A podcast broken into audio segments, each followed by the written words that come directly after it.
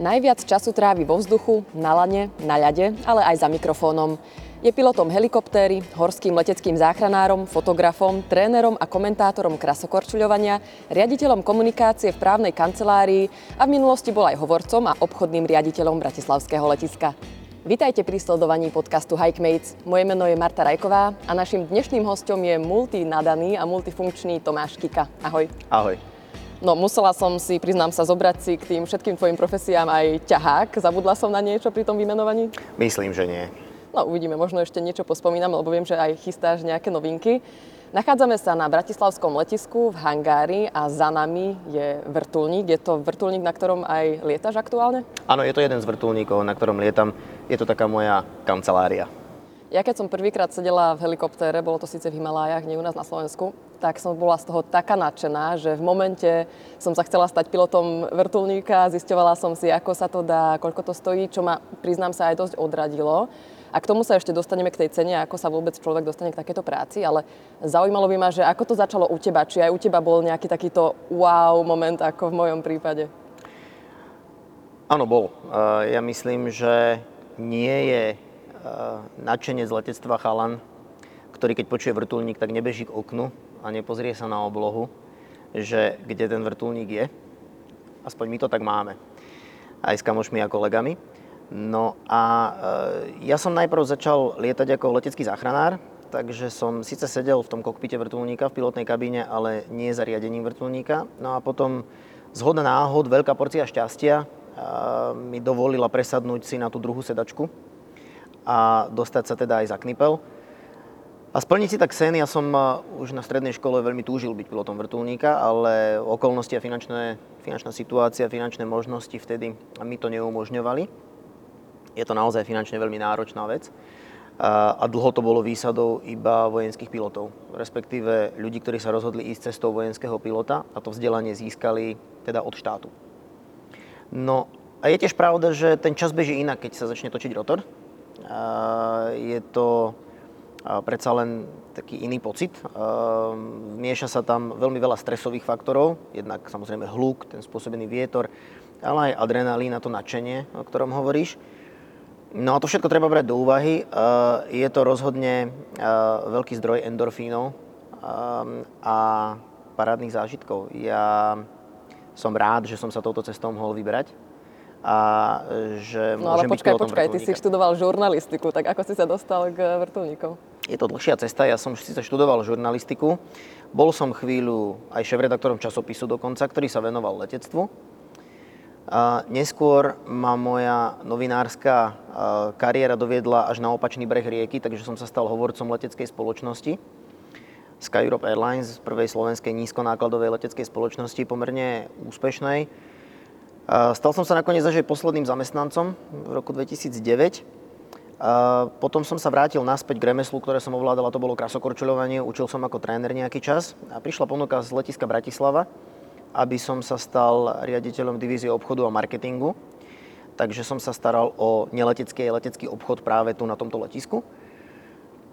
Nož a neskôr som sa dostal do prostredia, v ktorom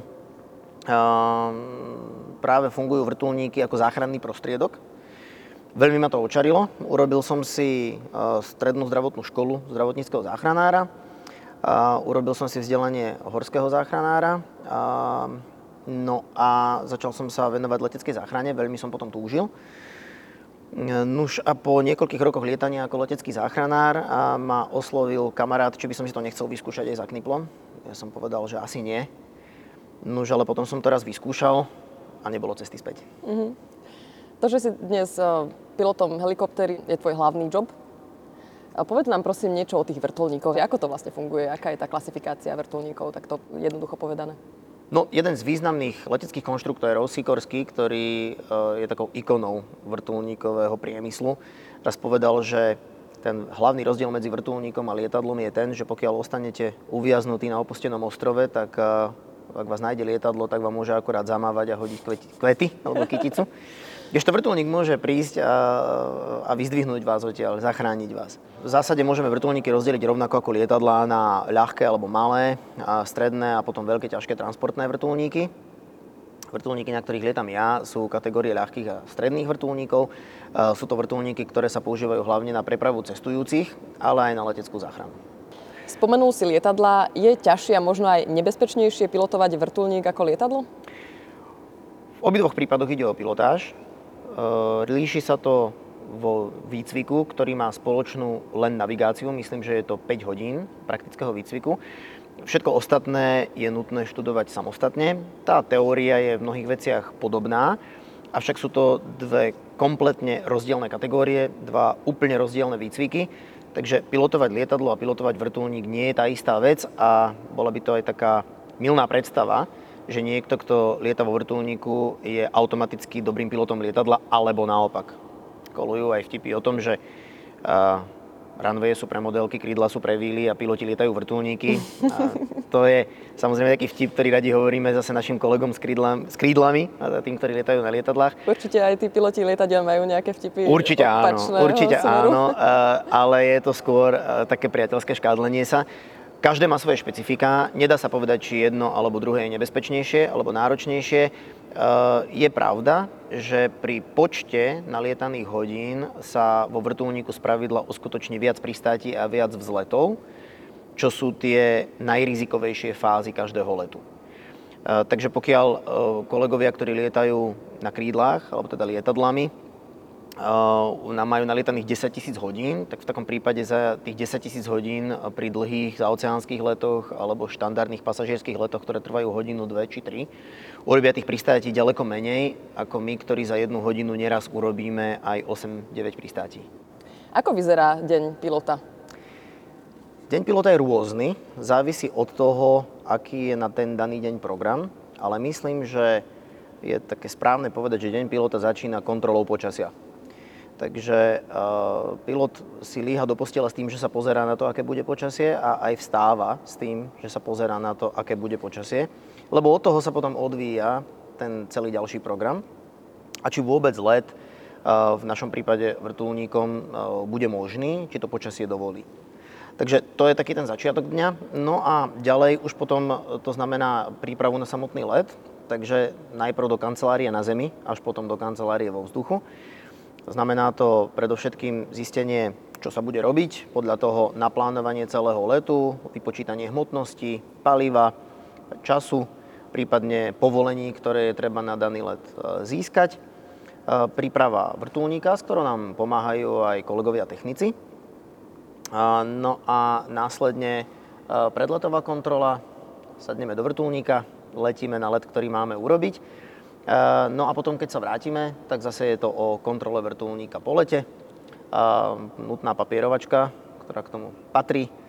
No a vlastne... Asi ani pri dobrodružných prácach sa nevyhne človek administratíve? Nie, nie, tá administratíva musí byť. Ono eh, sa aj tak vtipne hovorí, že lietať vie každý, ale ten úrad, ten je dôležitý.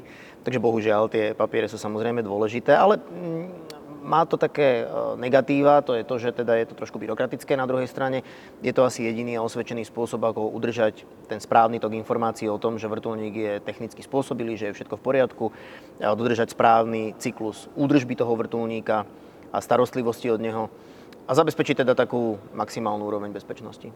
Spomínal si, že v úvode dňa, alebo teda keď ide lietať, kontrolujete najmä počasie. Dnes nám napríklad prší, tak lieta sa v takomto počasí alebo nie? A vôbec, mm, čo sú také tie prekážky poveternostné, ktoré vám môžu skaziť let? Počasie môže byť rozhodujúcim faktorom, ktorý veľmi ovplyvňuje to, či sa let môže vykonať alebo nie. Sú na to presne stanovené limity, tzv. minima, ktoré nám ešte umožňujú lietať za vidu Zeme alebo už nie. Existujú teda pravidlá lietania za vidu Zeme alebo pravidla lietania podľa prístrojov, tu sú dve také základné kategórie. Vo vrtulníkoch sa lieta najčastejšie v pravidlách za vidu Zeme, to je práve preto, pretože vrtulník sa neraz používa na pristávanie do terénu bez použitia nejakých externých navigačných zdrojov. Nie sú to len lety z letiska na letisko. Na tie sa častejšie, a je to možno aj ekonomickejšie, používajú lietadlá. E, práve preto ten vid Zeme je nevyhnutný. E, takisto aj tie vrtulníky, pokiaľ by lietali v podmienkach e, zníženej viditeľnosti, ktoré sú neraz spôsobené hlavne oblačnosťou, Môže to byť nebezpečné z hľadiska vytvárania námrazy. Vrtulník v námrazových podmienkach by z hľadiska bezpečnosti nemal čo hľadať, pokiaľ nie je vybavený špeciálnymi systémami, ktoré mu napríklad odmrazovaním, ktoré mu umožnia v takýchto podmienkach sa relatívne bezpečne pohybovať. Takže e, toto presne ale stanovujú, stanovuje predpis a stanovujú minimá, za ktorých ten vrtulník e, teda môže letieť alebo nie. Všeobecne dážď nie je problém. Problémom je skôr nízka viditeľnosť, respektíve e, nízka základňa oblačnosti. A takisto aj už spomínané námrazové podmienky. Showstopperom môže byť aj extrémne veľký vietor, vo veľkej väčšine prípadov sú moderné vrtulníky a piloti školení na to, aby dokázali aj v takýchto podmienkach ten stroj samozrejme bezpečne ovládať. Ide skôr o to, že ten vietor môže byť dobrý pomocník, teda dobrý sluha, ale zlý pán. Zažil si ty konkrétne niečo z tohto? Či už zlú viditeľnosť, alebo nejaký silný vietor, alebo fakt nejakú šlamastiku už keď ste sa dostali hore? Zažil, zažil som už v záchranke dokonca to, že e, po vykonaní záchranného letu sme sa vracali naspäť na základňu a nemohli sme tam práve kvôli veľmi nízkej viditeľnosti doletieť. A malo to ale tak veľmi príjemnú vsúku, pretože sme pristali pri nedalekej materskej škole, dostali sme teplé kakao. no a celkom sme si ten návrat na základňu spríjemnili. Ale aj ako pilotovi sa mi to stalo, e, že let, ktorý trval povedzme štandardne hodinu z Prahy do Bratislavy, sme vzhľadom na mm, nazvime to nepríjemné počasie a zlú viditeľnosť kombinovanú so snežením natiahli na skoro až 3 hodiny a museli sme naozaj hľadať cestičky, ktorými sa dostaneme toto by ma zaujímalo konkrétnejšie, že čo sa tam potom hore deje, že keď zistíte, že aha, že neviem, je zlé počasie, nemôžeme buď letieť tým smerom, ako sme chceli, ako to riešite? Ideálne v zlom počasí je vyhnúť sa e, kopcom, vyhnúť sa dolinám, v ktorých nás to počasie môže zavrieť alebo nejako obmedziť. E, pochopiteľne je dobré, aby pilot bol e, vzdelaný v oblasti meteorológie. Ostatne toto je jedna z najťažších skúšok pri teoretickej časti výcviku obchodného pilota, a to nie len vrtulníka, ale aj lietadla. Takže uh, my letíme, uh, zistíme, že to počasí nás nepustí ďalej, hľadáme alternatívy a vždy to zvažujeme a plánujeme tak, aby sme mohli buď bezpečne doletieť do cieľa, alebo na nejaké alternatívne miesto pristátia, alebo sa vrátiť naspäť. Uh, samozrejme, to je na vyhodnotení pilota v danom momente. Môžu nám ešte do toho vstúpiť iné faktory, ako napríklad zakázané alebo obmedzené priestory. To sú napríklad vojenské priestory, prípadne národné parky a tak ďalej. No a ešte samostatnou kategóriou je potom obchodná letecká preprava, ktorá je pomerne striktná a dbá na to, aby sme sledovali nejaký fuel management, alebo teda management paliva a boli vždy na tej bezpečnej strane a mali vždy k dispozícii nejakú alternatívu ktorú môžeme využiť a môžeme bezpečne pristáť bez toho, aby sme sa dostali do nejakého rizika alebo núdze. E, poďme sa e, porozprávať o tom, ako sa vôbec stať pilotom. Už si spomenul, že musí človek absolvovať veľmi náročnú meteorologickú skúšku. Čo ešte musí človek ovládať a koľko to vlastne stojí? Tak to záleží na tom, že či človek chce lietať pre radosť, súkromne, alebo sa chce pilotovaním živiť, respektíve si ako pilot vrtulníka zarábať, pracovať teda ako obchodný pilot, prípadne ako pilot aerolinkový. V prípade, že by sa človek chcel naučiť lietať a lietať pre radosť a prípadne si kúpiť e, malý športový vrtulník a používať ho ako takú nejakú možno kúlovú náhradu auta, čo dnes sa stáva e, celkom takým, takou zaujímavou novou módou, aj trendom, mnohí ľudia to robia a tá cenová dostupnosť hlavne ľahkých vrtulníkov e, je dnes čím ďalej tým väčšia. Konec koncov môže to byť dvoj, trojnásobok hodnoty luxusnejšieho auta tak v takom prípade je potrebné urobiť e, základný teoretický výcvik, e, prihlásiť sa teda do leteckej školy, ktorá takýto výcvik môže poskytnúť. Po absolvovaní toho teoretického výcviku a školenia je potom e, potrebné zvládnuť lekárske vyšetrenie, No a keď absolvuje to zdravotné vyšetrenie, potom nastupuje na výcvik e, praktický. A ten praktický výcvik e, pre súkromného pilota pozostáva z 45 alebo 50 hodín. No ale to sa rozprávame o takomto minime, taká tá autoškola, že, že, že dostanete teda tú licenciu. Toto je niečo, čo z hľadiska financí môžeme počítať v niekoľko 10 tisíc eurách. Takýto výcvik. Potom, v prípade, že má ten pilot ambíciu ísť ďalej, potrebuje naakumulovať desiatky ďalších hodín letových, teda skúsenosti. Tie skúšky na toho obchodného pilota, respektíve aerolinkového pilota, keď to tak nazveme, sa pohybujú niekde v rozsahu od 10 do 14 tisíc otázok, všetko pochopiteľne v angličtine, zo 14 predmetov pri aerolinkovom pilotovi. No a keď ich absolvuje, tak opäť absolvuje ďalší niekoľko desiatok hodín trvajúci praktický výcvik. Po úspešnom absolvovaní finálnej skúšky je teda takýto kandidát obchodným pilotom vrtulníka a už sa mu asi dýcha o čosi lepšie, lebo v takomto prípade môže za svoje služby, za pilotovanie už dostať zaplatené oficiálne a nemusí teda si za tie hodiny a za ten nálet platiť, za to získavanie skúseností. A vo veľkej väčšine prípadov sa rozhodnú takíto kandidáti potom urobiť si aj licenciu inštruktora, aby si získavali tie skúsenosti učením druhých študentov, respektíve záujemcov o lietanie. Wow, tak je obdivuhodné, že ťa to všetko neodradilo, je to naozaj dlhá cesta. E, je v súčasnosti vôbec dopyt po nových pilotoch? Možno to niekto počúva povie si, že wow, že to by som skúsil, ale e, nájde uplatnenie ako pilot helikoptéry? Vrtulníkový segment je veľmi špecifický a minimálne na Slovensku e, môžeme hovoriť o tom, že v krátkej budúcnosti nastane veľký dopyt po skúsených pilotoch vrtulníkov. Hovorím o skúsených pilotoch vrtulníkov, pretože to je to, čo bude potrebovať najmä letecká záchranná služba. Mnohí piloti, ktorí v súčasnosti v leteckej záchrannej službe ako piloti lietajú, sú vychovaní armádou, teda bývalí vojenskí piloti, ktorí po odidení do e, služobného dôchodku ešte stále vekom i zdravotne mohli ďalej pôsobiť ako obchodní piloti a preto tú obchodnú leteckú prepravu špecializovanú na leteckú záchrannú činnosť lietajú. Avšak dosahujú mnohý dôchodkový vek a vznikla ako keby taká obrovská medzera medzi tými novými pilotmi a medzi týmito odchádzajúcimi. Je to vákuum, ktoré bude veľmi ťažké zaplniť, pretože tá cesta, ako sme si práve povedali, je pomerne náročná i finančne. Na to, aby prišiel človek s nejakými, povedzme, tisíc hodinami pripravený, hotový ako pilot do záchranky dnes, na to potrebuje e, niekoľko rokov skúsenosti lietania, štúdia, vývoja. E, dovolím si tvrdiť, že možno aj dekádu. A takisto, pokiaľ by si to chcel zaplatiť sám, tak sa rozhodne rozprávame možno aj o pol milióne eur. Rozhodne to nie je jednoduché a to, že tá armáda vychovávala pilotov, ktorí vychováva aj teraz, ale sú to mladí ľudia, ktorí v nej budú ďalších 20-25 rokov a nepustia ich do civilného sektora, to sa prejaví, bude to citeľné a myslím si, že v nadchádzajúcich rokoch bude veľký dopyt po skúsených vrtulníkových pilotoch a nebudeme ich mať, nehovoriac o tom, že už dnes lietajú aj v leteckej záchrannej službe u nás piloti, ktorí nie sú zo Slovenska. Z toho, ako mi to opisuješ, mi to fakt prípada ako niečo neskutočne náročné, zdlhavé a musí to byť obrovská vášeň.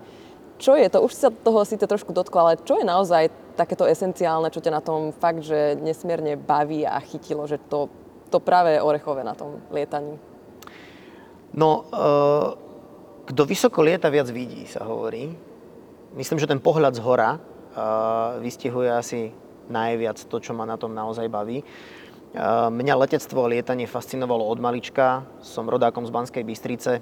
Letecká základňa Sliač a letisko Sliač boli len pár kilometrov vzdialené od uh, môjho paneláku, v ktorom som vyrastal.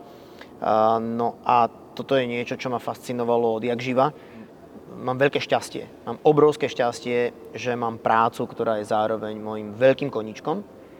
Takže ja to ani za prácu nepovažujem. Robím to veľmi rád a som veľmi vďačný, že mám tú možnosť, pretože je to naozaj súhra veľkého snaženia, veľkého úsilia, pomoci dobrých ľudí okolo.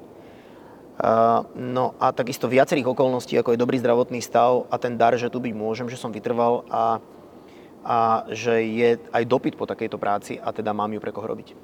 Je to síce koniček a hobby, ako vravíš, ale zároveň je to tvoj full-time job.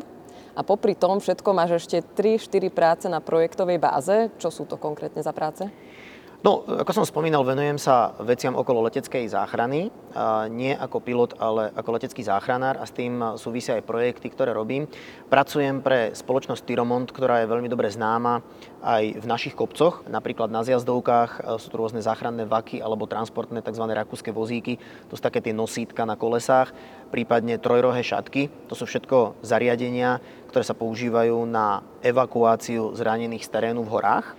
Ako spolupracuješ s touto firmou? Um, Pracujem pre nich najmä v oblasti marketingu a venujem sa fotografii. Fotografia je to, čo som študoval. Študoval som žurnalistiku a študoval som fotožurnalistiku. V spolupráci s kolegami práve z Tyromontu, ktorí tieto produkty vyvíjajú a testujú, sa podielame na príprave obrazového materiálu, rôznych inštruktážnych filmov, ale aj vývoja projektov, produktov a ich testovania. No a takisto je to potom spoločnosť Zaza Rescuer, respektíve Skinfit, rakúska spoločnosť, ktorá sa zaoberá vývojom oblečenia pre e, leteckých a horských záchranárov, kde sa priamo podielam na e, vývoji jednotlivých produktov, ich testovaní v praxi, e, vylepšovaní. Takže to je vlastne pole, v ktorom sa pohybujem v tej, v tej časti tej leteckej záchrany, kde lietam aj ako letecký záchranár, takže využívam aj to moje zdravotnícke vzdelanie.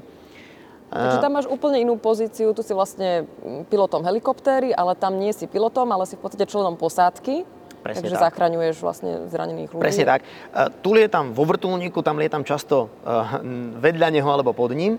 Keď sa to tak dá povedať, je to zase iná perspektíva. Musím ale povedať, že je veľmi dobrá, veľmi hodnotná z hľadiska skúseností a veľmi mi pomohla aj pri dosahovaní toho vzdelania pilota a tých, získavania tých ďalších zručností.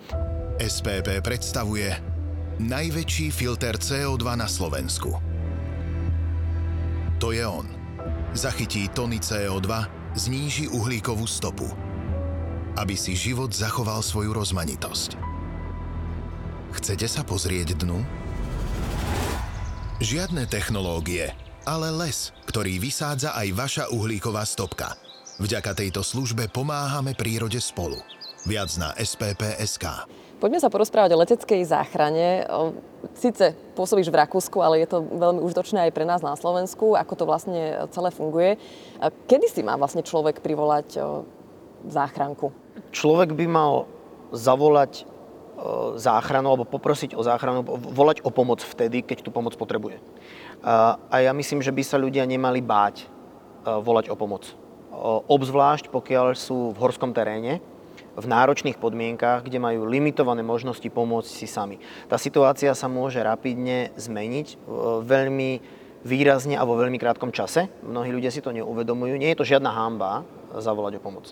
Ja odporúčam, pokiaľ sa ľudia nachádzajú v horských oblastiach v zahraničí alebo niekde inde, aby zistili si to lokálne číslo na horskú záchrannú službu, je to vždy lepšie. Samozrejme, je veľká šanca, že sa dovolajú aj na 112, ale či už majú napríklad aplikáciu horskej služby, ako je to u nás, alebo sú takéto aplikácie aj v zahraničí, alebo majú priamo telefónne číslo, dostanú sa o stupeň ďalej v tom reťazci volania o pomoc a neraz pri slabej batérii toho telefónu alebo slabom signále, to môže byť rozhodujúci faktor, či tá pomoc príde alebo nie. Je fajn začať informáciu o tom, kde sa nachádzaš, pretože ako náhle by došlo k prerušeniu toho hovoru, tak minimálne to stredisko záchrany, alebo to, ktoré vysiela pomoc konkrétne, vie, kde je problém. Čo ak neviem, kde sa nachádzam? Napríklad aj sa mi, no vybil sa mi telefon, to asi nie, keď volám, ale e, čo ak naozaj neviem proste lokalizovať, je fakt hmla a neviem už ani odhadnúť, že nejaký najbližší bod, kde nejaká chata alebo štít. Keďže alebo máš telefón, z ktorého telefonuješ, tak to operačné stredisko vidí tvoje telefónne číslo, môže požiadať e, väčšinou políciu o to, aby lokalizovala podľa tvojho telefónu tvoju polohu, to je prvá vec. A druhá vec je, bude sa ťa pravdepodobne e, pýtať ten pracovník toho operačného strediska, že aký bol, aké boli kroky predtým, než si sa dostala na miesto, na ktorom sa nachádzaš. Čiže posledné známe význačné body, kopce, dolina, chodník, koľko asi trvalo, kým ste sa tam dostali, odkiaľ ste postupovali, aby čo najlepšie dokázali určiť to miesto. Zároveň asi bude sa pýtať aj na to, či, je, či máte so sebou akékoľvek signalizačné prostriedky, či už je to píšťalka, alebo je to povedzme nejaký svetelný zdroj, ktorým môžete signalizovať, či je to v noci, či je to cez deň. Takže toto sú asi také ďalšie veci, ktoré by to operačné stredisko ďalej robilo, ale naozaj na toto by bolo dobré sa opýtať presne človeka, ktorý je pracovníkom operačného strediska, má v tomto jednak bohatú skúsenosť a jednak veľmi dobre vypracované postupy. Pokiaľ je to možné, odovzdajú potom telefónny kontakt na daného človeka, my sa s ním skúsime spojiť. Nie vždy sa stane to, že na mieste je aj horská služba, čiže my potrebujeme z toho vrtulníka lokalizovať tohoto pacienta čo najlepšie, takže nám bližšie popisuje situáciu Operačné stredisko nám povie, kde sa ten pacient približne nachádza a, a my teda po ňom ďalej aj pátrame a hľadáme a snažíme sa s ním spojiť a komunikovať. Ako to potom funguje, keď priletí vrtulník, vy sa tam spustíte na lane, alebo podľa možnosti, ak sa dá, tak aj pristanete? Neviem povedať. Toto samozrejme závisí od toho, aký terén to je. Je rozdiel, či ide o e, miesto, kde je možné bezpečne pristáť, a ten vrtulník tam aj odstaviť a vykonať e, nejaké zaliečenie alebo ošetrenie pacienta na mieste, naloženie komfortné na palubu a odlet.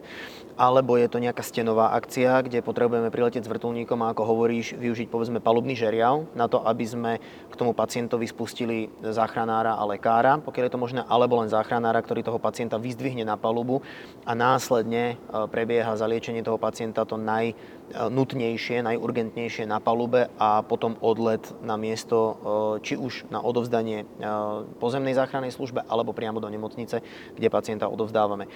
V Rakúsku lietame častejšie, než sa lieta asi u nás. E, nie je žiadnou výnimkou, že za deň dokážeme letieť aj 7-8 krát k nejakému prípadu. Prečo to tak je? Nechcem špekulovať, každopádne tým prvým faktorom je, že v Rakúsku sú tie oblasti automaticky ťažšie dostupné mnohokrát.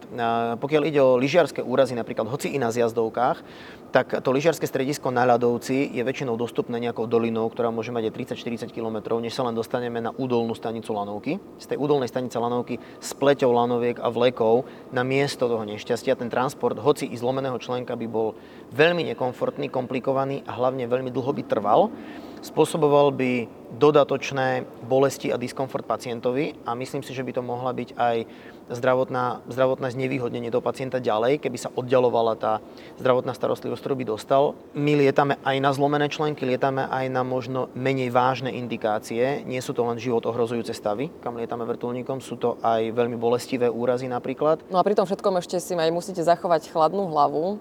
A ja viem, že si mi raz spomínala, že do vrtulníka sa nikdy nebeží. Prečo to tak je? No, keď sa človek ponáhľa, tak je náchylný robiť chyby.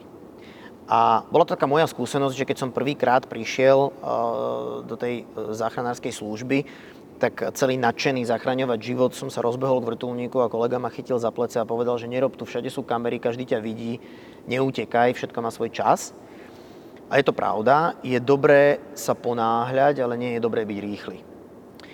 To vynaloženie maximálneho úsilia aby sme dostali čo najrýchlejšie zdravotnú pomoc k pacientovi alebo pacienta e, do zdravotníckého zariadenia je jedna vec a robiť e, rýchle rozhodnutia a rýchle činy, ktoré môžu viesť chybám a ohrozeniu aj samotnej posádky záchranárskej, je vec druhá a vysoko riziková. Aj preto máme tú posádku rozdelenú na viacero členov.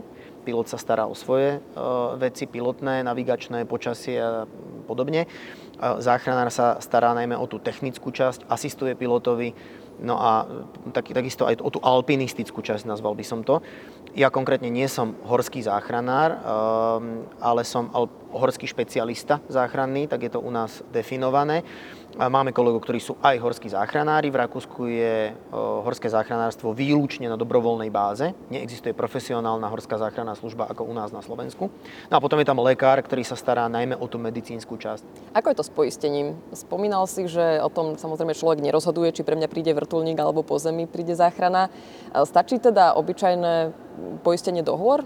Základné zdravotné poistenie, ktoré si platíme tu u nás doma na Slovensku, pokrýva aj e, zdravotníckú pomoc, ktorá príde za pacientom.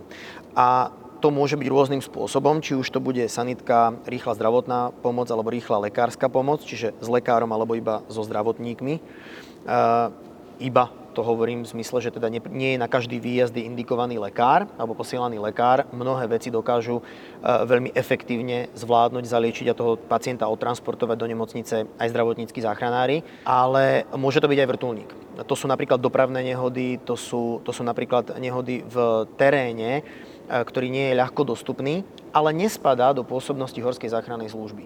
Máme tam aj také terény, napríklad pri Bratislave máme Karpaty, v ktorých nepôsobí Horská záchranná služba, nie je to jedna z oblastí, kde by mali oblastné stredisko, nezasahuje tam preto. A pokiaľ sa teda stane úraz tam, žiadne špeciálne poistenie nie je potrebné. Ale je to práve zákon, myslím, u nás o Horskej záchrannej službe, ktorý hovorí o tom, že pokiaľ dochádza k poskytnutiu starostlivosti a záchrany v oblastiach, v ktorých pôsobí Horská záchranná služba, tak takýto zásah je spoplatnený. V takomto prípade je objednávateľom vrtulníka Horská záchranná služba.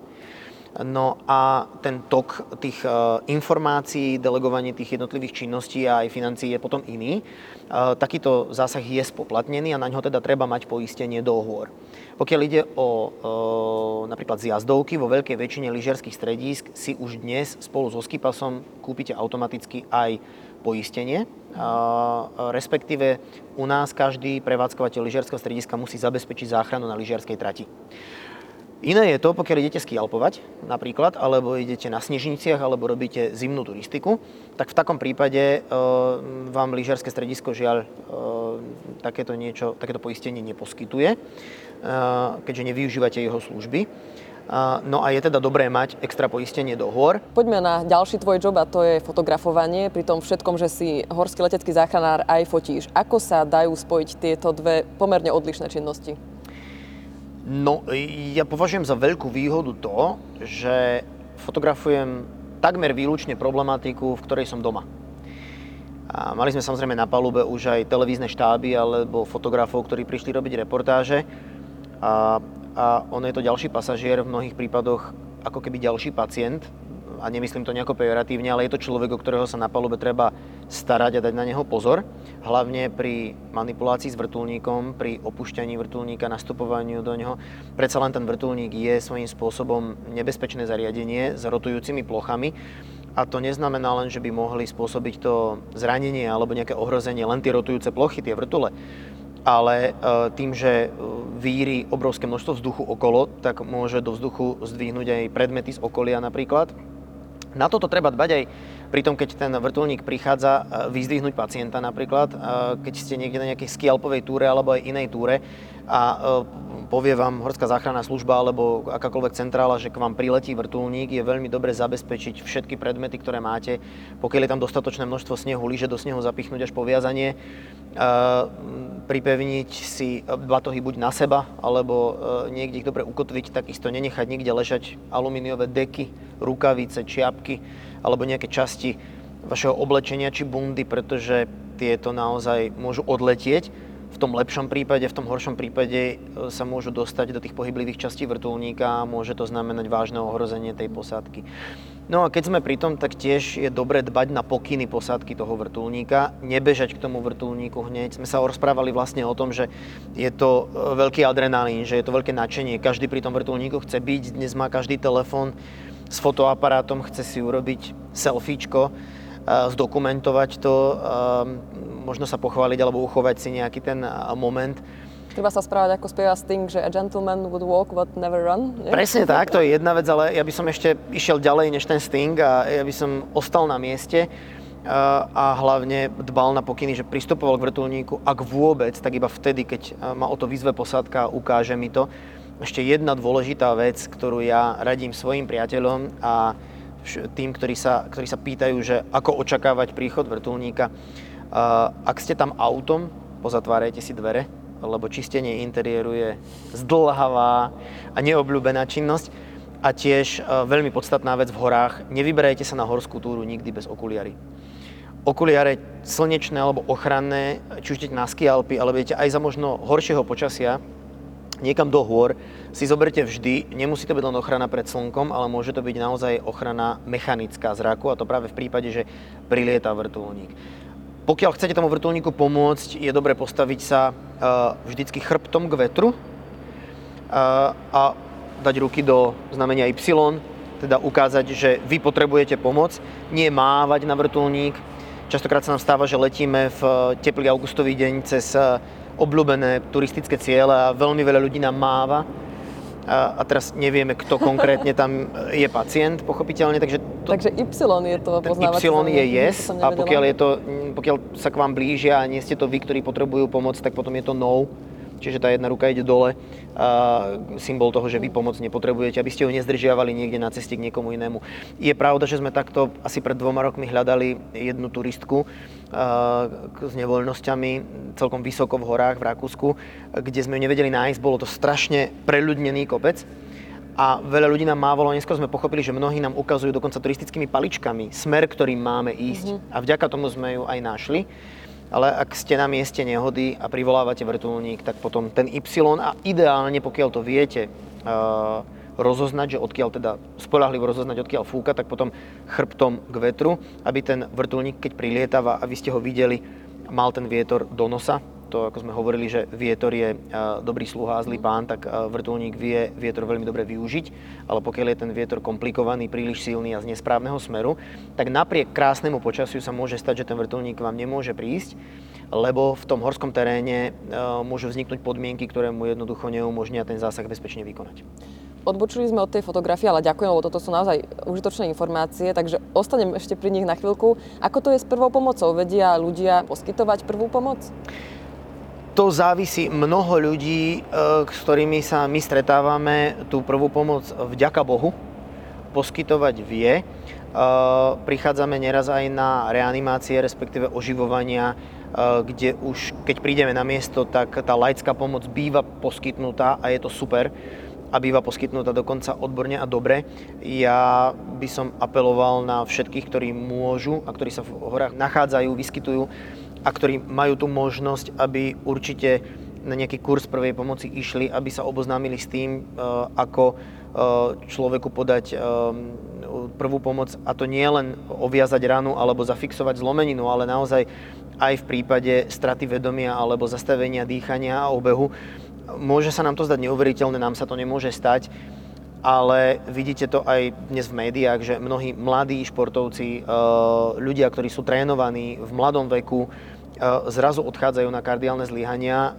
Môže to, byť, e, môže to stať vašej rodine, môže to stať vášmu priateľovi, priateľke, alebo aj náhodnému turistovi, okolo ktorého idete. A práve tá laická pomoc je absolútne dôležitá a rozhoduje o tom, či ten človek do príchodu tej odbornej pomoci, ktorá potom príde či už vrtulníkom alebo po zemi, prežije a vôbec či prežije ďalej. A tu by som chcel ešte vyzvať, ak mám tu možnosť, všetkých tých divákov a poslucháčov, aby nepodcenili najmä tí, ktorí sa venujú ski alpinizmu alebo zimnej turistike, aby, aby, aby nepodceňovali tú situáciu ktorá sa týka lavín a toho nebezpečenstva lavínového, aby e, naozaj sledovali jednak e, počasie, jednak lavínové informácie a správy od Horskej záchrannej služby, aby si pozreli lavínovú situáciu aj v okolitých krajinách, ak tam idú, ale hlavne naozaj ich nabádam na to, aby absolvovali lavínový kurz, aby si zabezpečili základnú lavínovú výstroj, len jej časť je neraz nedostačujúca. Je síce fajn, že ja mám lavinový prístroj, ale pokiaľ nemám lopatku a sondu, tak ak sa s môjim parťákom alebo parťáčkou alebo skupinou v tej nehode lavinovej bohužiaľ zrazu ocitnem, vyskytnem, tak uh, nebudem vedieť pomôcť. Ten lavinový kurz je dôležitý na to, aby som takúto výbavu dokázal používať a naozaj môže rozhodovať o živote a smrti. Prosím, buďte zodpovední, urobte to, pretože do príchodu pomoci môžete zmeniť život nielen sebe, ale zachrániť ho aj tým druhým. Je to tak, v horách naozaj ide niekedy o život a ty sám si určite zažil aj smutné príbehy v horách. Ako sa s tým vyrovnávaš, so smrťou konkrétne? Ono, eh, ja tak hovorím, že s Pánom Bohom ten život nevyhandlujete. A my samozrejme robíme všetko, čo sa dá preto, aby sme dokázali eh, ten život zachrániť Mám mnoho veľmi dobrých spomienok, pamätám si svoj prvý zachránený život. Sú to také pekné okamihy, e, keď dokážeme pomôcť. Sú to ale aj okamihy, kde jednoducho vidíme pokrutenie hlavy toho lekára, že to ďalej tak nepôjde. Ale na druhú stranu musím povedať, že neraz sa to stáva aj pri pacientoch, ktorí sa dožili krásneho veku, Povedal by som to tak. Napríklad to bola reanimácia 86-ročného pacienta, ktorý prišiel na lyžiarske preteky seniorov. V tretej bránke spadol eh, a zlyhalo mu srdiečko a napriek tomu, že sme ho oživovali, že sme sa snažili, dokonca sme ho dokázali rozbehnúť, naložiť do vrtulníka, museli sme pristať oživovať ho ďalej a dovízli sme ho eh, s reálne bijúcim srdiečkom do nemocnice, tak nakoniec ten eh, boj nevyhral ale myslím, že to bolo uh, odídenie z tohto sveta uprostred toho, čo mal rád v krásnom prostredí do posledného momentu v plnom športovom nasadení. Takže aj tie príbehy, uh, ja by som tak nazval, tej cesty ďalej, nemusia byť vždy nevyhnutne smutné. Pochopiteľne mnohokrát sú to tragické veci. Je zložité pozerať sa na to, keď sú v takýchto situáciách deti. Um, Ale myslím, že za tie roky si človek na to, keď to tak nazvem, zvykne. Je to súčasť tej práce. A musím povedať, že chvala Bohu prevláda počet situácií, ktoré končia dobrým koncom. Páči sa mi, ako aj v tých smutných veciach vieš nájsť niečo pozitívne a to asi aj človek, keď je záchranár, asi aj musí mať v sebe ako povahovo. Ja sa vrátim k tej fotografii. No, tá ma naučila, že z negatívu sa robí pozitív. Ešte kedysi, keď sa fotilo na uh, kinofilm, takže, alebo teda na negatív, z ktorého sa naozaj potom vyvolávacím procesom vyrobil pozitív. A toto sa snažím uplatniť aj v živote. Uh, takže... Tak už ostaňme pri tej fotografii, keď si už načal. Aká je dobrá vrtulníková fotografia? No, uh, fotografia je príbeh. Fotografia dobrá vrtulníková je taká, ktorá už nepotrebuje žiadny ďalší popis, pretože slovo popisuje a fotografia ukazuje. Akákoľvek fotografia, ktorá potrebuje popis a dovysvetlenie, z môjho pohľadu reportážneho fotografa mm, má ešte čosi, čo by na nej bolo dobre vylepšiť. Takže to je dobrá vrtulníková fotografia, ktorá poskytuje emóciu. Navyše každý, kto fotografuje a je to nezávisle od toho, čo je predmetom fotografie, by si mal uvedomiť, že má tú obrovskú moc navždy zastaviť okamih, ktorý sa už nikdy nebude opakovať. Dnes sa táto moc cvrkla na eh, neraz také bohapusté cvakanie do mobilného telefónu. Mnohokrát si ľudia neuvedomujú, že kedysi sme mali len tých 12, 24 alebo 36 políčok vo filme a čo si to stálo a tak sme museli naozaj veľmi rozmýšľať, že ktorému okamihu udelíme dôležitosť. Dnes e, digitálna fotografia už ako keby stierala tento problém a jediné, čo nás limituje, je nejaká kapacita záznamového média. A tu málo kedy zaplníme, alebo si tam dáme nové. Takže mali by sme si uvedomovať, že udelujeme jednému momentu dôležitosť, že tento moment e, ukazuje a nie popisuje a že vlastne fotografia je vyjadrovací prostriedok zrozumiteľný úplne každému na celom svete. E, nemá jazykový variant ani slang. Na fotografiu sa pozeráme tak, že ju čítame naraz, kdežto text čítame zľava doprava, z hora dole.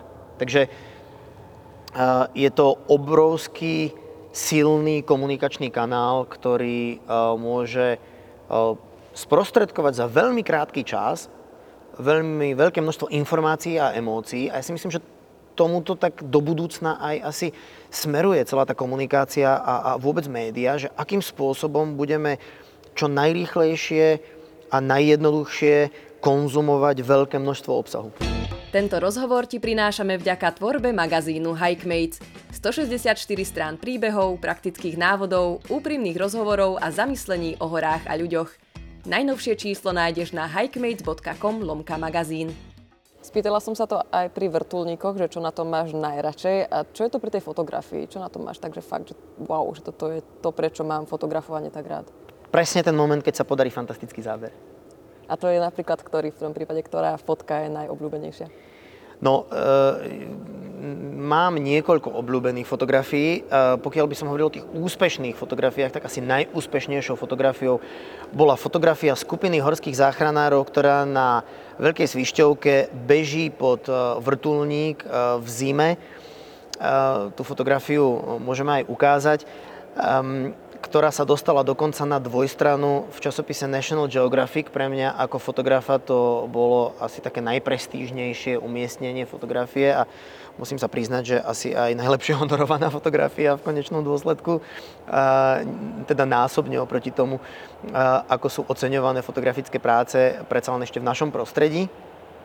Ale musím sa priznať, že tie fotografie, ktoré mám najradšej, sú fotografie, na ktorých sú ľudia nie sú to fotografie, na ktorých je len vrtulník alebo krajina. Pre mňa je tá reportážna fotografia jeden jediný okamih, e, ktorom dokáže e, vlastne tá tvár alebo tá kombinácia človeka, prírody, v mojom prípade možno i toho vrtulníka, techniky alebo tej danej akcie e, vypovedať veľa a v podstate urobiť ten okamih nezabudnutelným, to sú moje obľúbené fotografie. Rozhodne s ľuďmi. Ako to vyzerá v praxi? Ja si tak predstavím, že vysíš na lane, máš možno nejaký špeciálny postroj, máš aj neviem, nejaké špeciálne úchyty, lebo určite nemáš iba jeden objektív, aspoň si myslím. Áno, mám a myslím si, vzhľadom na to, že je to tak špecifická vec, ktorú snad neposkytuje nikto iný, tak môžem prezradiť aj, aký úchyt to je.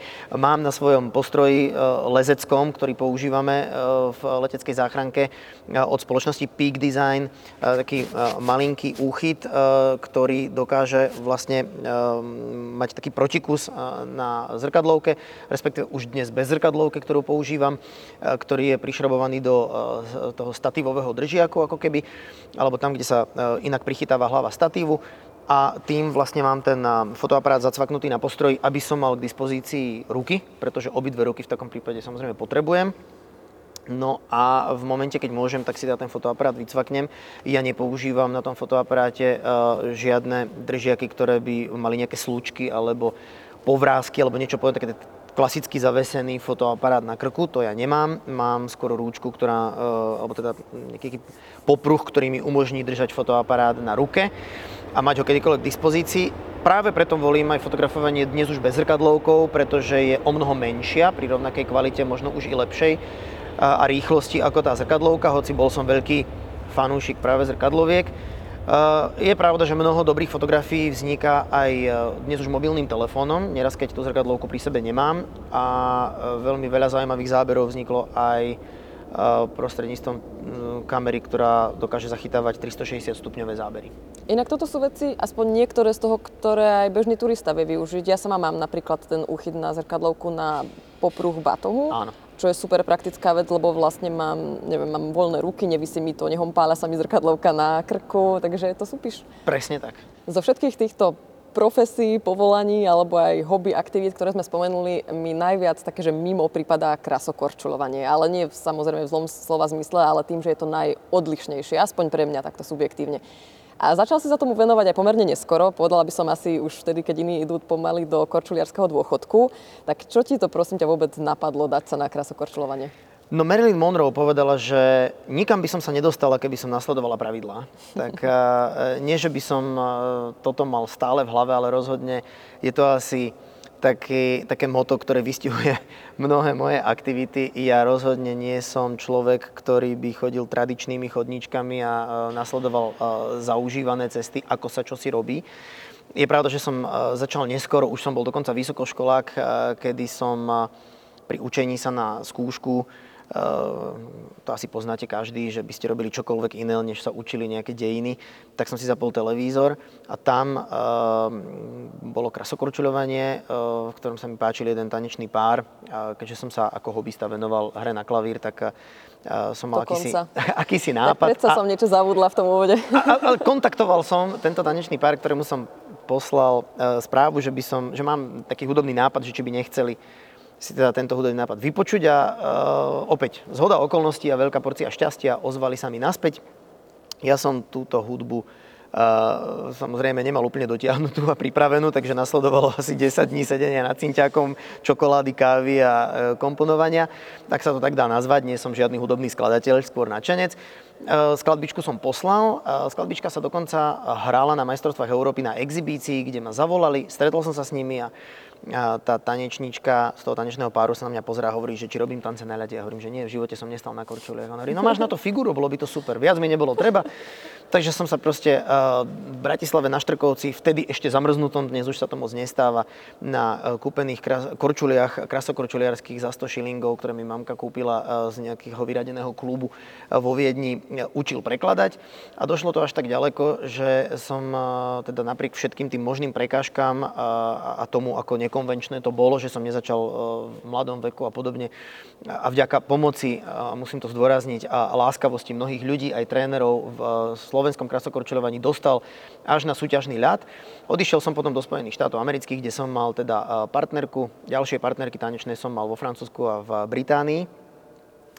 No a keď som skončil aktívnu krasokorčuliarskú kariéru, tak som ostal v tom športe ako tzv. technický špecialista. To je človek, ktorý bol predtým na vysokej úrovni e, pretekár, pozná ten šport, to sú základné požiadavky veľmi dobre a rozhoduje spolu s panelom rozhodcov. Ja pôsobím ako technický špecialista pre tance na ľade.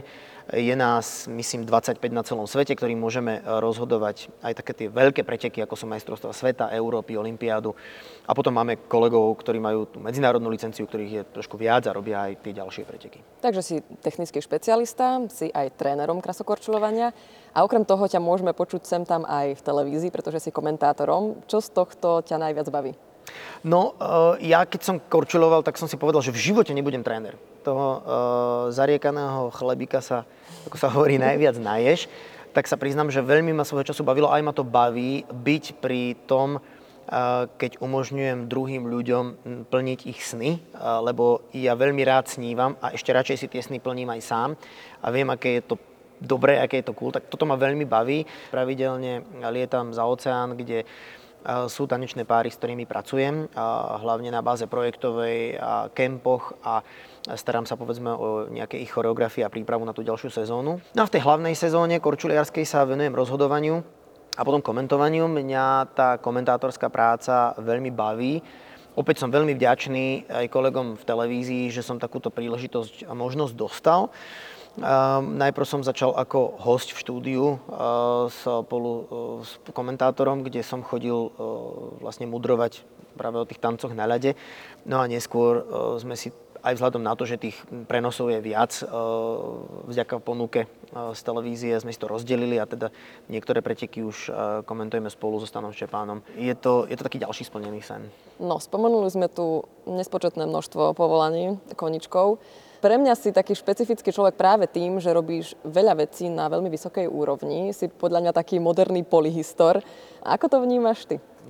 Nie som človek, ktorý by, si, e, ktorý by sa asi uspokojil s tým, že by robil len jednu vec a potom by dokázal uh, nič nerobiť. Ja, priznám sa, že uh, nie veľmi viem pochopiť ľudí, ktorí mi povedia, že sa nudia. Ja takýto problém som v živote nemal, chvala Bohu. Ale viem, že to môže problém byť. Eh, vôbec to nejak, eh, ako sa nad tým nedivím. Eh, ja dokonca som rád, keď mám čas, kedy si naozaj môžem niečo prečítať. Ja mimoriadne rád cestujem. Považujem cestovanie za najlepšie strávený čas a peniaze minuté na cestovanie považujem za najlepšie minuté peniaze. No ale ako to všetko stíhaš a zvládaš takto spojiť? A nemal si možno aj na začiatku s tým problém, že si mal veľa aktivít, a nejak si to nestíhal, že či si sa s tým nejako stretol a musel si postupne prísť na to, ako všetky tieto aktivity a práce sklbiť, alebo ti to išlo od začiatku ako? No, od začiatku mi to ako lúsk nešlo. Nájsť si v tom systém je náročné a je mnoho vecí, ktoré odriekať musím.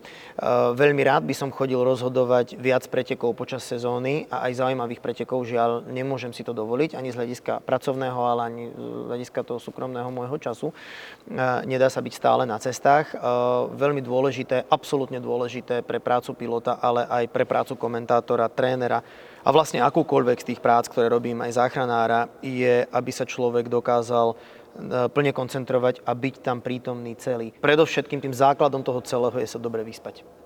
Ja sa priznám, že e, snažím sa dať spánok e, na prvú priečku alebo na prvé priečky tých, tých mojich aktivít, keď sa tak dá nazvať. Dobre sa vyspať, dobre si oddychnúť. Čo znamená je... dobre sa vyspať? No, e, ja som mm, taký akože geek technický, e, používam aj nejaký sleep tracking device, mám ho na ruke, je to prsteň, ktorý monitoruje možno môj spánok a aktivity. E, je to prsteň, ktorý dokáže monitorovať nejaké základné životné funkcie. Nie, že by som potreboval všetko merať, ale ukázalo sa mi toto zariadenie, ktoré ani ledva evidujem, že ho mám v podstate so sebou a môžem ma sprevádzať kdekoľvek nie je náročné na údržbu a dobíjanie a tak ďalej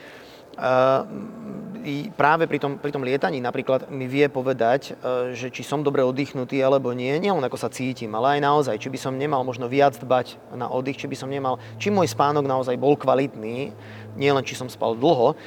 Podľa mňa ten life hacking začína práve v dostatočnom a dobrom spánku a kvalitnom oddychu toto je môj recept. Nie vždy sa mi to samozrejme darí, ja nebudem hovoriť, že som guru, ktorý si o 8 ľahne a spí. Koľko Nieraz... káv denne vypiješ? No, je to rôzne. Ja, ja, ja ľúbim kávu. No a e, niekedy je to 5, Na to nie som úplne hrdý, ale tak myslím, že s tými dvoma kávami denne to je taký štandard. Ja dobrú kávu mám veľmi rád, ešte radšej, keď ju mám v dobrej spoločnosti. E, čas na kávu je taký malý rituál, ale zase napríklad, keď chodím komentovať, e, tak e, je to dobrý zelený čaj. Takže to, to závisí, že akú aktivitu robím. No tak a to vyváženie aktivity a toho sedenia, lebo napríklad v tej leteckej záchrane, ale aj v tom pilotovaní vrtulníka, môže sa to javiť ako aktívny život a on tak celkom nie je, lebo tam človek sedí. Mm-hmm. A ja myslím, že sedenie je novodobé fajčenie, že sedenie je veľmi nebezpečný fenomén, preto sa aj snažím v tých častiach uh, svojho dňa, kedy sedím, sedieť dobre. Zainvestoval som veľa peňazí do dobrej kancelárskej stoličky a ukazuje sa to ako super vec, lebo to sedenie je, my ani nevieme, koľko veľa sedíme cez deň. Sedieť je zlé. Sedieť je zlé pre našu kostru, pre náš telesný, celú telesnú konštitúciu, takže uh, aj to si, sedenie dnes... Ako je, Mal si to povedať skôr, mohli sme postať. mohli sme postať alebo chodiť, ale, ale naozaj ako chodenie uh, je pre mňa zdroj veľmi zaujímavých myšlienok. Ja rád chodím, ja veľmi rád chodím, veľmi rád bicyklujem. Milujem bicyklovanie, je to aktivita, pri ktorej si dokážem asi najlepšie aktívne oddychnúť. Počúvajte si ako cibuľa. Tu odkrývame vrstvu za vrstvou. Ja som tu úvodne spomenula asi, neviem, 5-6 jobov a teraz vraj bicykel, hudba. Tak prezrať, čo ešte plánuješ? Viem, že, že plánuješ niečo aj na YouTube, tak ak chceš povedať o tom trošku viac. Neraz ten život nie je len o práci Obzvlášť, keď tu tá práca je hobby, ale ja viem, že mnohí z nás tú robotu mať musia a, a musia chodiť do práce a sú aj veci, ktoré nielen robiť chcú, ale aj robiť musia. A práve pre takých ľudí som sa snažil rozbehnúť, alebo rozbieham projekt, ktorý verím, že v čase, keď tento rozhovor bude už k dispozícii na vypočutie a pozretie, tak aj môj projekt už bude spustený. Volám ten projekt Plán B. Je to taká alternatíva všetkým tým A aktivitám, ktoré ľudia musia robiť a chcem sprístupniť ľuďom taký iný pohľad, že nemusia tú cyklistiku, lezenie, a turistikovanie a možno mnoho tých aktivít, o ktorých sme sa rozprávali, nemusia to robiť len špičkoví lesci, špičkoví cyklisti, pretekári, ale že to vlastne môže robiť každý.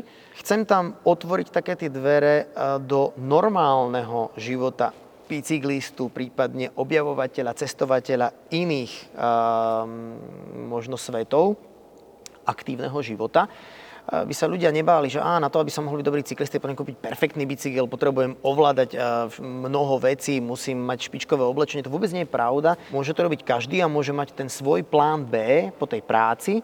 A v tom voľnom čase naozaj každý, a ja sa snažím tento plán B, a tak sa bude volať aj ten, ten, ten, ten kanál, plán B, tak sa snažím ukázať a sprístupniť, že aj mnoho z týchto svetov, ktoré robím, sú na dosah ruky. Bude v angličtine, keď je to plán B? Plán B bude v angličtine, eh, ale dnes v svete automatických titulkov a ako sme už hovorili, rôzneho zjednodušenia konzumácie toho obsahu si myslím, že eh, bude veľmi ľahko prístupný aj tým, ktorí sa s angličtinou možno nekamarátia tak dobre, ako by chceli. Super, tak tešíme sa na to, som sama veľmi zvedavá. Ja ti určite teraz položím už poslednú otázku, ktorú kladieme každému hostovi podcastu Hikemates, pretože obávam sa, že keby sme pokračovali v tom rozhovore, tak tu odkryjeme ďalších 20 povolaní a aktivít, ktorým sa venuješ. Takže táto otázka znie, čo by si odkázal svojmu mladšiemu ja? Svojmu mladšiemu ja by som odkázal, aby sa nikdy nevzdával a ani len nepomýšľal na také tie pokušenia pohodlnosti, ktoré prichádzali. A to možno preto, že ja som s veľa vecami začal neskoro, však aj s korčuľovaním, aj s mnoho inými vecami. Ja som bol, moji rodičia e, boli lyžiarskí inštruktori a ja som bol lenivý, ja som tam, ja som nechcel lyžovať, ja som sa nechcel to učiť. A začal som s veľa vecami, som ich musel objaviť ten svet pomerne neskoro sám. Tak môjmu mladšiemu ja by som odkázal, aby e, nebol taký pohodlný a vyberavý a aby e, sa do všetkého pustil po hlave tak, ako som sa pustil v neskoročnom veku. No ale ako hovorí Nietzsche, kiež by som mal, po tom, čo som postavil dom, kiež by som mal všetky tieto informácie, ktoré som získal už vtedy, keď som ho začal stavať. Preto ich hovoríme teraz možno tým mladším ľuďom, aby ich mali. Ďakujem ti veľmi pekne, že si si na, na nás našiel čas vo svojej busy schedule, za všetky tvoje inšpiratívne myšlienky, aj praktické informácie a prajem ti všetko dobré, nech ťa šťastie sprevádza všade, kam ťa to doslova zaveje. Ďakujem aj ja veľmi pekne, bol to veľmi príjemný čas, verím, že sa ešte budeme vidieť. Všetkým želám všetko dobré, veľa šťastia, modrú oblohu, dobré počasie na horách. Držte sa.